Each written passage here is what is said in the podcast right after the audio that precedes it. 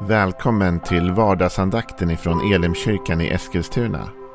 Det här är en podcast som kommer ut måndagar till fredagar.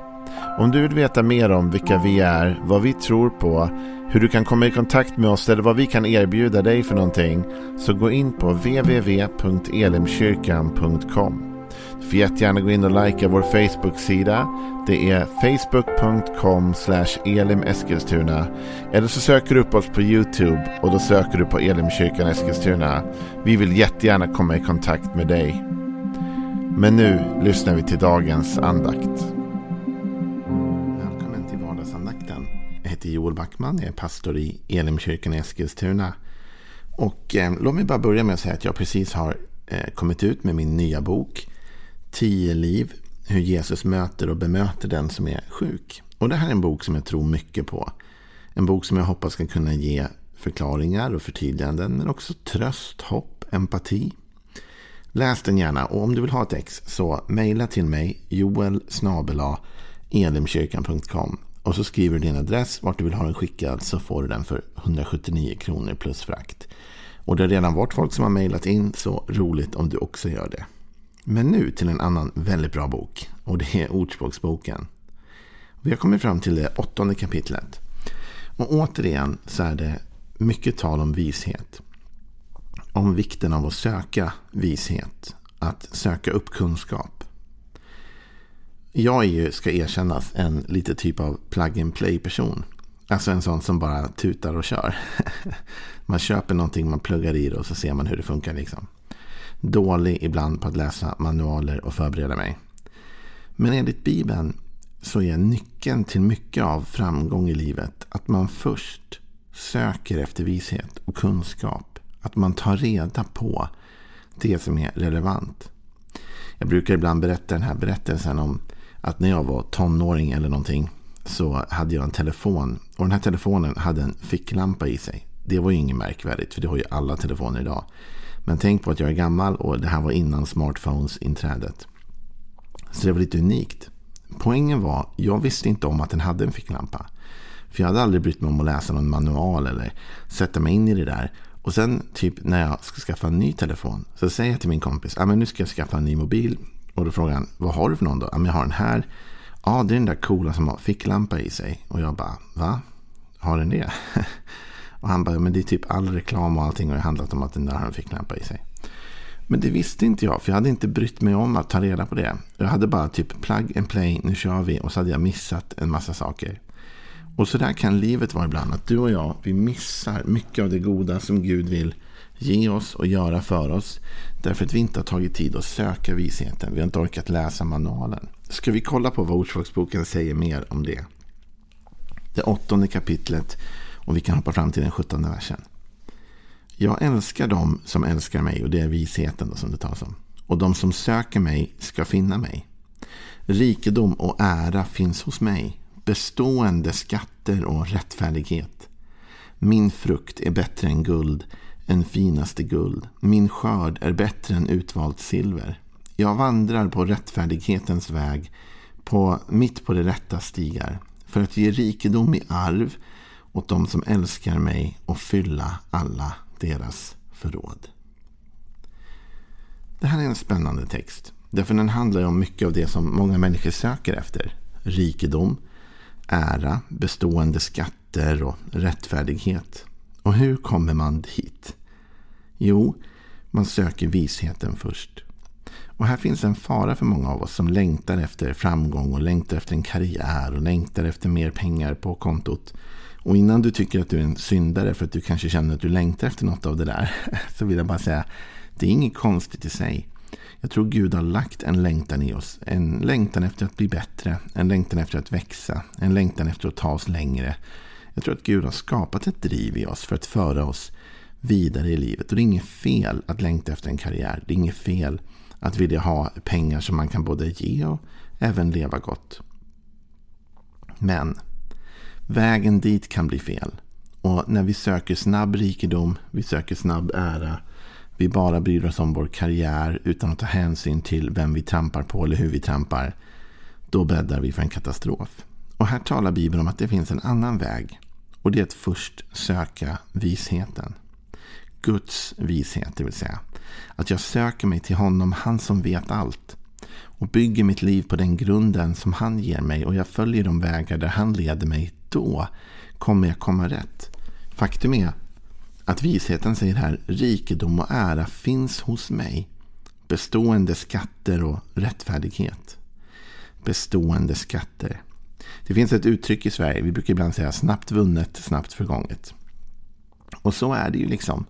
När vi tar genvägar fram och vi bara tänker snabba cash nu så är risken att vi fattar riktigt dumma beslut som får förödande konsekvenser längre fram. Men när vi söker Guds vishet först, då kan den processen ibland ta lite längre tid. Kanske går det inte lika fort som om vi armbågar oss fram, armbågar oss fram och, och brottar oss fram och liksom klättrar upp och sparkar ner. Då kan det tyckas som att det går fortare att ta sig upp. Men det blir inte en bestående rikedom. Här talas det om rikedom och ära finns hos mig. Bestående skatter. Alltså, när du tar dig fram på rätt sätt, på ett vist sätt, efter Guds principer, Guds vägar, då kanske den vandringen ibland tar längre tid. Men när du väl är framme, då är du framme vid ett bestående verk. Alltså Jesus, han målar ju upp den här bilden av den personen som lyssnar till honom men inte gör som han säger. Som en dåre som bygger ett hus på en sandstrand och när regnen, när stormen kommer så faller det här huset förödande hårt. Det kanske kommer upp fort men det faller fort. Men så talar han om den som lyssnar till hans undervisning och också gör det han ber om. Lyder hans råd och följer hans vägar. Då säger Jesus den personen är som en som bygger sitt hus på en stenklippa. Och regnet och stormen kommer men huset kommer bli ett bestående hus. Vet du en sak? När du och jag följer Guds väg framåt då kanske det handlar om att behandla andra som vi själva vill bli behandlade. Det kanske handlar om att sätta andra högre än sig själv. Det kanske handlar om att jobba hårt och massa olika värderingar som Bibeln ger oss. Och det tar kanske längre tid för oss att bygga den här rikedomen, den här karriären än vad det hade gjort om vi hade tagit genvägar. Men de där genvägarna, de blir ofta vårt fall. Och den som istället bygger ordentligt och stadigt bygger ett bestående hus. Tänk dig själv, om du skulle anlita någon och sätta ihop ett hus åt dig. Du kontrakterar någon byggföretag och du säger åt dem att bygga ditt hus. Vill, de att, vill du att de ska bygga ordentligt eller vill du att de ska bygga fort? Alltså, tänk om du skulle säga så här. Hörni, det spelar inte så stor roll om allting är bra gjort. Utan sätt bara ihop det fort så att jag kan flytta in. Okej, okay, men det låter lite som ett recept på en katastrof, eller hur? Det låter som att det här kommer inte bli bra i slutändan. Skulle du inte heller säga till dem, hörni, okej, okay, visst vill vi bli klara fort, men hellre att det blir rätt. Så att vi får ett bra hus som kan stå, som kan stå i alla väder och alla tider. Så där är det med Gud. Att när vi söker Gud så inte alltid, får vi inte alltid del av the quick fix. Vi får inte alltid den snabba lösningen, genvägen, liksom the shortcut. Utan ibland så säger Gud, okej okay, Joel, om du vill vidare på det här området, då är det det här som är planen. Och då tänker man kanske, men det där känns som att det kommer ta tid. Och jag vill att det ska gå fort. Men vill jag att det ska gå fort eller vill jag att det ska bli bra? Och Gud han ger oss genom de här texterna informationen, kunskapen om att, att söka vishet och att först ta tag i den biten, det leder till ett stabilare liv. Och då blir det till och med så här som det står. Min frukt är bättre än guld, än finaste guld. Och min skörd är bättre än utvalt silver. För att ge rikedom i arv åt de som älskar mig och fylla deras förråd. Vet du, Gud vill att du när ditt liv är klart ska ha ett arv att lämna bakom dig. Och det behöver inte bara vara pengar. Det kan vara ett arv av eh, kärlek, respekt. Det kan vara ett arv av att ha stått upp för det som är rätt.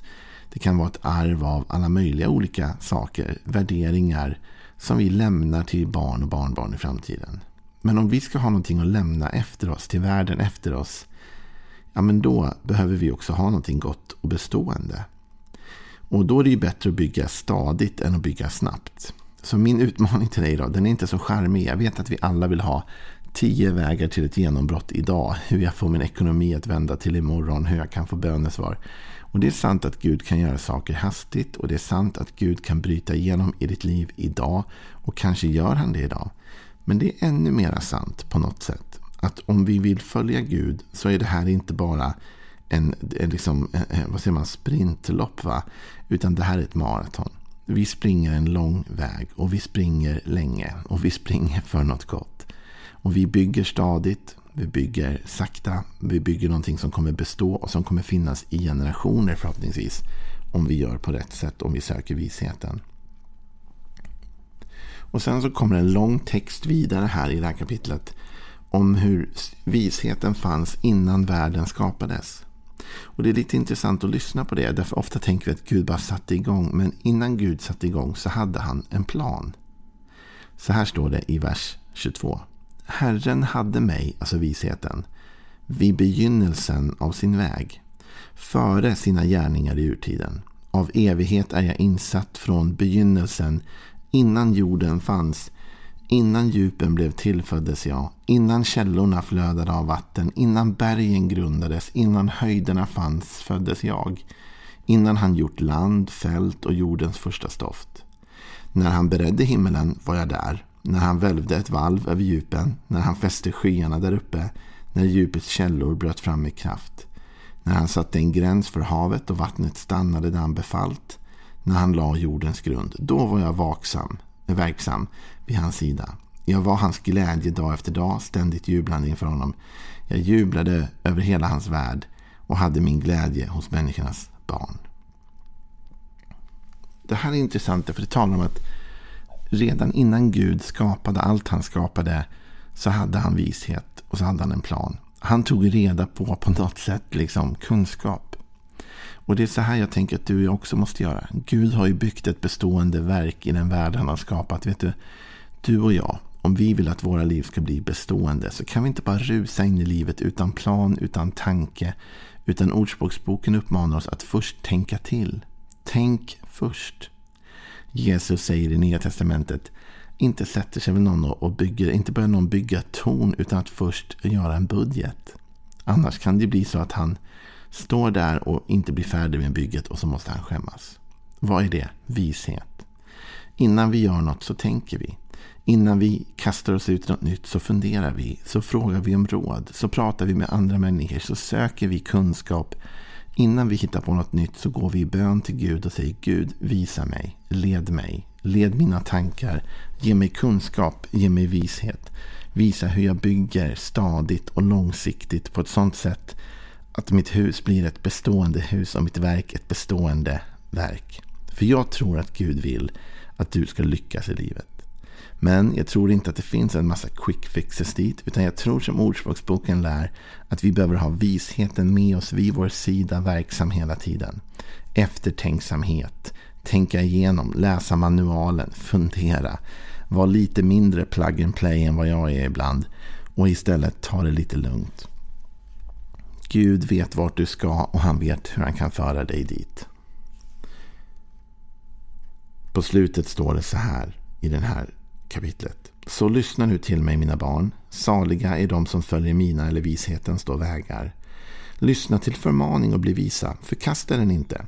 Salig är den människa som lyssnar till mig och som vakar vid mina dörrar dag efter dag och håller vakt vid mina dörrposter. För den som finner mig eller visheten och kunskapen finner livet och får nåd från Herren. Men den som syndar mot mig skadar sin själ och alla som hatar mig älskar döden. Det är en stark avslutning. Alla som hatar mig älskar döden. Men poängen med den formuleringen är detta. Om du inte tar tid att tänka igenom. Om du inte tar tid att lyssna till vishet, lyssna till Gud, lyssna till andra människors goda råd. Om du inte tar tid att stanna upp och göra en plan och fundera kring nästa steg. Då älskar du döden i den meningen det du gör kommer med säkerhet misslyckas. Om du bara rusar in i grej efter grej utan att ställa frågor, utan att ta emot förmaning, utan att fundera, så bygger du ett liv som inte är hållbart. Men om du låter vishet gå vid din sida i form av andra människors goda råd, i form av att lyssna till den helige Ande, i form av att läsa Bibeln och leva ut det budskapet, i form av att fråga Gud i bön om råd och sen agera. Då bygger du ett stadigt liv som kommer bestå, där du kan lämna ett arv till kommande generationer och där inte livets stormar sänker varken din båt eller ditt hus. Ha en välsignad dag. Imorgon är vi tillbaka med mer tankar från Ordspråksboken men då är vi inne i kapitel 9. Ha en riktigt välsignad dag. Hej då.